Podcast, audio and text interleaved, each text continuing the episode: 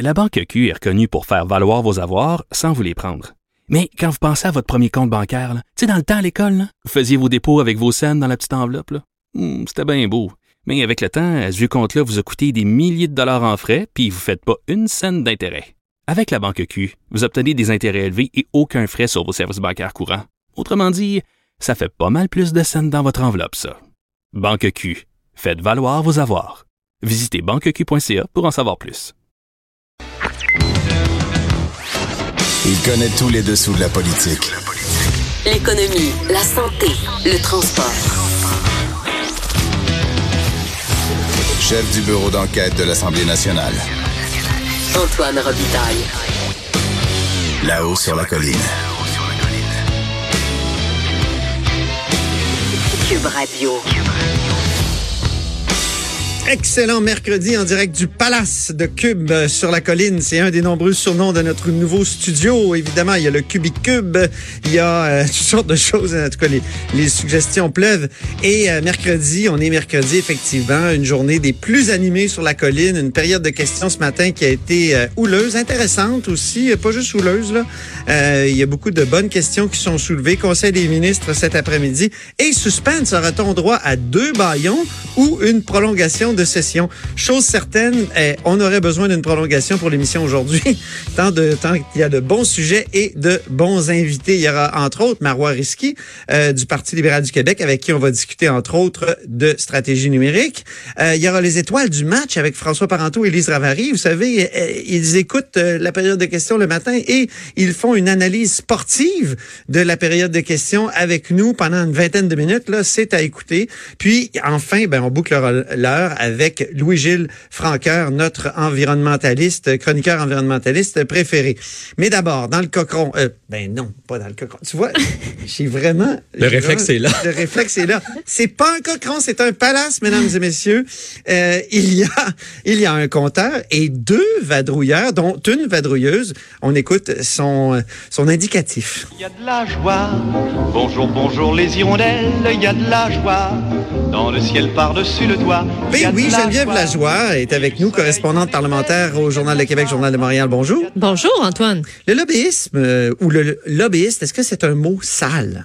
Ben en fait, selon le commissaire au lobbyisme, euh, celui qui est chargé d'appliquer la loi sur le lobbyisme, ben euh, c'est une étiquette maintenant qui est très péjorative, qui est associée au mot euh, lobbyiste, et donc peut-être faudrait le changer. Ça veut Euh, dire quelqu'un qui manipule dans l'ombre euh, les politiques. euh, tente d'influencer, bien sûr, ça. un influenceur, mais euh, c'est quand même ça que c'est, un lobbyiste. Tu connais l'article 1 de la loi sur le lobbyisme quand même, qui Oui. dit que le lobbyisme est une activité tout à fait légitime. Tout à- exactement. Puis c'est dans dans toutes les démocraties, il y a des lobbyistes. Mais il y a comme un fossé entre justement cet article-là qui proclame que c'est Mhm. légitime et la réalité qui veut que les gens disent ah des lobbyistes sont dans l'ombre. Ben le commissaire au, au, contre nous. au lobbyisme, maître euh, Jean-François Routier disait hier, lors d'un point de presse où j'étais seul journaliste en passant, ça arrive des fois à l'Assemblée nationale, Oui. euh, que euh, étant donné la mauvaise presse justement des lobbyistes, peut-être qu'on a entendu seulement parler dans la dans les médias, dans les journaux des, des cas euh, de malversation ou de corruption ou en tout cas euh, euh, Trafic d'influence. Exactement. Donc ça fait en sorte que les lobbyistes sont comme affublés tout le temps d'une étiquette négative. Comment faudrait-il les appeler? Ben, en fait, il s'inspire de l'Europe. En Europe, euh, il y a, ça a été changé justement parce qu'en Europe aussi c'était le cas. Il y avait vraiment une étiquette négative, péjorative qui était associée aux lobbyistes. Donc, il, il, il, il propose représentant d'intérêt. Alors bien Ah, sûr, oui. il représente des intérêts. Euh, et aussi, il, il faisait valoir que à peu près euh, 80 des euh, lobbyistes sont des lobbyistes d'entreprise et non pas des lobbyistes conseils. Ah bon? Oui, donc euh, on, on, on, on a tendance à penser que ce sont tous des lobbyistes qui travaillent, c'est ça leur job, là, tu sais. euh, mais c'est souvent des entreprises qui, dans la majorité des cas, c'est des entreprises qui sont inscrites pour pouvoir euh, euh, faire valoir leurs points auprès du gouvernement, pour faire changer un projet de loi, pour. euh, et- mais on voit comme tout, tout le temps l'autre côté, le- le- la plus petite partie des lobbyistes, qui souvent Ceux- c'est eux qu'on qu'on qu'on voit dans les journaux. Ceux qui euh, sont pour pointés du doigt comme des mercenaires. là. Voilà, voilà. C'est ça. L'origine du mot lobbyisme, hein, ça vient d'un hôtel euh, un hôtel à Washington, l'hôtel Willard, où justement des gens qui voulaient influencer le gouvernement s'étaient euh, installés. Écoute, ça, ça- ça remonte au 19e siècle. là. Notons qu'ici, ça fait, pas, vu, ça c'est- fait pas longtemps qu'il y a une loi sur le lobbyisme. 2002. 17 ans. Donc, euh, mais lui, euh, le commissaire au lobbyisme, donc, demandait que ce soit euh, étudié par les parlementaires pour une modernisation importante. Deuxième question à, à toi, Geneviève. Le jonc de mariage, est-ce un signe religieux? Oh, oh! La, la question, C'est les questions dont raffole Geneviève. oui, on- la, la question a d'abord été posée ce matin à Simon Jolin Barrette, le ministre responsable du projet de loi de laïcité. Il n'a pas répondu. Je sais pas, euh, il voulait pas répondre. Euh, Bon, il était temps de passer en anglais. Il est resté muet lorsque je lui ai posé la question plusieurs fois. Euh, on a donc reposé la question à François Legault euh, et euh, il a dit que ben là, il, il était pas vraiment capable de répondre en fait à la question est-ce que c'est un signe religieux ou pas euh, mariage euh, un genre de mariage une alliance appelons comme on veut Euh, et euh, finalement dit euh, que peut-être euh, effectivement le projet de loi en fait la définition qui a été euh, donnée au signe religieux qui a été déposée hier par le ministre Simon Jolin Barrette est peut-être perfectible là, puisque si on n'est pas capable de répondre à cette question là Parce que ça, ça a été un coup de théâtre hier. Au départ, euh, le gouvernement voulait pas définir ce que c'est qu'un signe religieux. non justement pour finalement- pas s'embarquer dans de- oui, surenchère pas que les de, Geneviève bon, la euh, joie de ce monde. Est-ce qu'un tatou, c'est un tatou de croix? Est-ce que c'est un signe religieux? Donc, il un voulait pas s'embarquer. Un tatouage, s'il te OK, plaît. d'accord, un tatouage. si, si on voulait pas s'embarquer là-dedans, il fallait pas définir ça. Il a fini par le faire à la demande de certains groupes qui sont passés en commission parlementaire. Et- mais euh, on voit, mais là, je, je dois vous dire, il y a quelques minutes, le Oui. ministre, questionné par l'opposition en commission parlementaire, a dit écoutez, les alliances ne sont pas visées par le projet de loi 21. Ah bon? Donc, ce sera pas interdit de porter l'alliance. Alors là, le Simon Jolin Barrette a tenu à faire la précision. Ma question demeure, est-ce que c'est quand même un signe religieux ou pas? Mais les gens qui se marient civilement aussi ont une alliance? Tout à fait. Mais pour, parce que le- l'amendement qu'il a proposé, Ah oui. ça dit, il faut que la personne qui porte le signe, l'objet, euh, considère qu'il s'agisse de, de- de- qu'il s'agit d'un signe religieux. Dans ce cas-là, c'est un signe religieux. Eh, C'est pas simple. Intéressant et c'est en développement, hein? à fait. comme, comme beaucoup de choses Mais donc, autour ce de la laïcité, visé, dont une loi, quand le projet de précision loi du 21. ministre là, qui vient de faire, ce n'est, pas visé par le projet de loi. La question demeure, est-ce que c'est un signe religieux ou pas? Merci beaucoup, Geneviève Lajoie, correspondante parlementaire au Journal de Québec, Journal de Montréal. Eh bien, maintenant, c'est c'est l'heure de Marc-André Gagnon et de son indicatif qu'on aime beaucoup.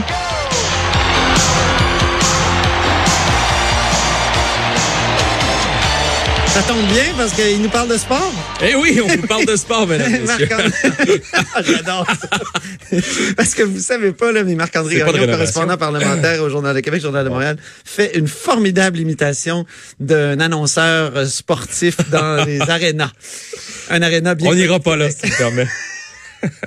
j'ai peut-être raté ma carrière. Mais petite parenthèse, là, vu qu'on en parle, euh, lorsque j'ai euh, débuté ma carrière euh, dans le monde de, la radio sur les ondes du 102.1 qui était à Montmagny à Ouais. l'époque, euh, bon, je faisais de l'information, mais on m'avait dépêché un week-end parce qu'il y avait personne pour euh, aller faire des remotes en direct de l'aréna de Montmagny où se déroulait un genre de tournoi Pee-Wee.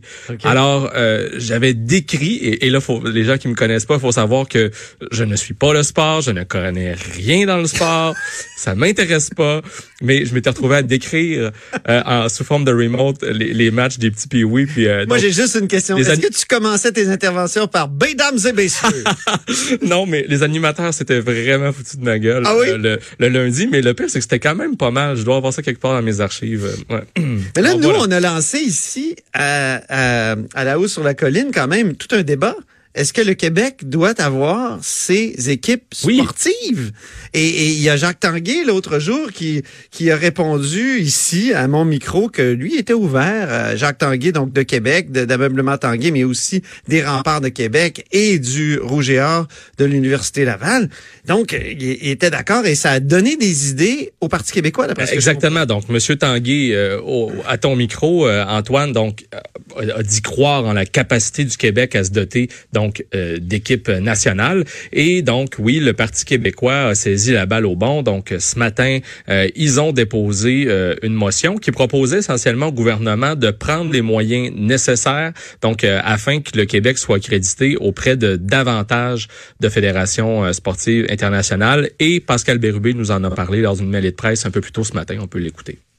Fait longtemps qu'on réfléchit à cette question.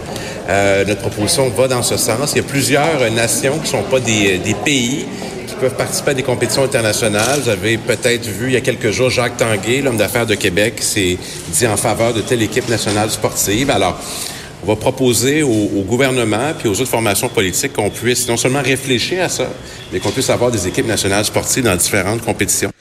Mais fin de non-recevoir? Ben c'est ça. Donc à l'heure actuelle, le Québec est, représenté seulement par la, World Ball Hockey Federation et la Fédération internationale de cross, euh, avant même que la motion soit déposée euh, en chambre. Donc euh, on a questionné euh, la ministre responsable du sport et des loisirs euh, à l'entrée du caucus CACIS et donc on peut entendre sa réponse. Je ne croirais pas qu'il y aurait un appétit. Moi, je, je déplore un peu qu'on fasse de la politique sur le dos des athlètes. Je pense que notre objectif, puis ma mission euh, comme euh, responsable des sports et des loisirs, c'est de faire en sorte que les athlètes soient propulsés, les athlètes québécois. Mais il y a plein de symboles nationaux et euh, dans les dans ces activités sportives là, euh, il y a une bonne partie des Québécois, je pense, qui aimeraient parfois voir au moins des symboles. Tu sais, quand on voit Alex Harvey, tout ça, brandir le drapeau canadien, correct, mais ce serait le fun des fois d'avoir des, des symboles québécois. En tout cas, moi, c'est c'est mon c'est mon sentiment. Puis je suis sûr qu'il y a une bonne partie des Québécois qui euh, ressentent ça, une espèce d'absence. On dirait que c'est ça. On dirait qu'on tait l'existence d'une nation. C'était mon éditorial, Marc-André Gagnon. Ben, manifestement, donc, euh, ceux qui euh, souhaitent euh, la création de telle équipe nationale euh, ne pourront pas compter sur l'appui d'Isabelle Charret, qui est elle-même une ex-patineuse de, de, de, vitesse sur euh, piste courte, faut-il le rappeler. Donc, une athlète qui a porté les couleurs du Canada. Et ben, Monsieur Bérubé, voyant donc la fin de non-recevoir affichée, exprimée par la ministre responsable du sport, a dit que selon lui, le, le, Canada fait déjà de la politique avec le sport. Il croit, il voit d'ailleurs même un statement politique qui, qui est fait avec les équipes canadiennes ou lors de matchs, par exemple, où deux équipes canadiennes s'affrontent Ben puis oui. qu'on fait jouer l'hymne national, Pascal oui. Bérubé a dit, moi, lorsque l'hymne national euh, canadien est joué, je ne me lève pas. Alors voilà. Ça dégouline de, de, de déclarations politiques dans ces événements-là. Ça, c'est certain. Merci beaucoup, euh, Marc-André Gagnon. Je me tourne maintenant vers notre compteur et son super indicatif.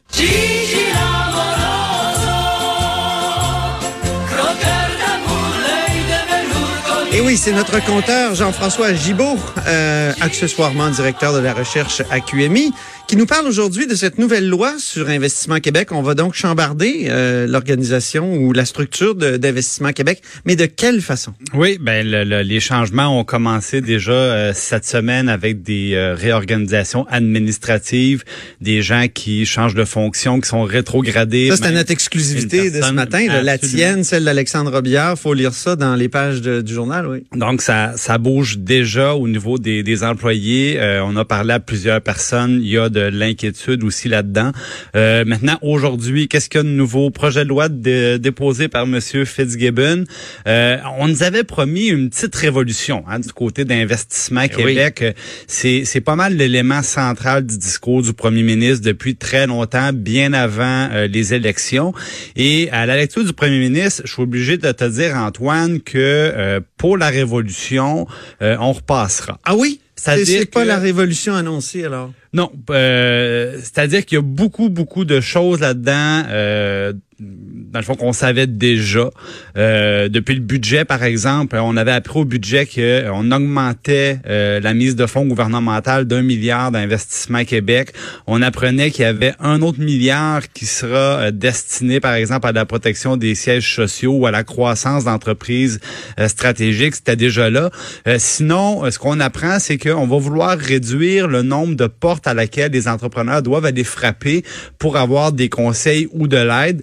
Concrètement, ce que ça veut dire, c'est beaucoup qu'en région, euh, les, euh, les adresses du ministère de l'économie et d'investissement Québec vont être regroupées. Euh, maintenant, ce qui est particulier, c'est que Investissement Québec, c'est un peu comme une, comme une banque d'affaires, mais étatique. C'est-à-dire que le ministère de l'économie a un autre rôle. Euh, je vous donne un exemple. Si on veut, par exemple, prenons des exemples que tout le monde connaît bien, voilà plusieurs années. Bombardier. Ben, ben, Bombardier, c'est plus un cas d'aide à, une entreprise qui avait des difficultés financières. Mais si, par exemple, dans les années 90, Oui. il y avait des gens au gouvernement du Québec pour dire, savez-vous quoi, si on veut être devant la parade dans 10 ans, dans 15 ans, on devrait commencer à regarder euh, comment qu'on pourrait se positionner pour les jeux vidéo, pour le multimédia. Et, et donc, il y a une fonction de planification qui est plus l'apanage du ministère. Ben Ou oui. La même chose si on dit dans une région donnée où l'économie est un petit peu moins dynamique, où l'emploi est plus difficile, quel créneau qu'on pourrait développer qui euh, à la fois viendrait mettre à profit les ressources naturelles du coin, euh, les écoles de formation qu'on a dans la région. Donc, c'est c'est une fonction de planification puis de développement qui, qui est moins l'apanage du QI. Là, on se demande un petit peu euh,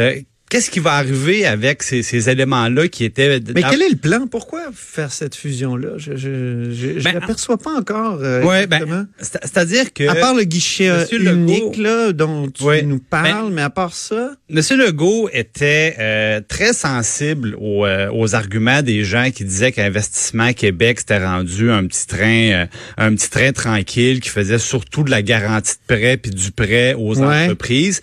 Euh, il y avait des, des, des- les banques privées se plaignaient du fait que c'était devenu des concurrents parmi d'autres.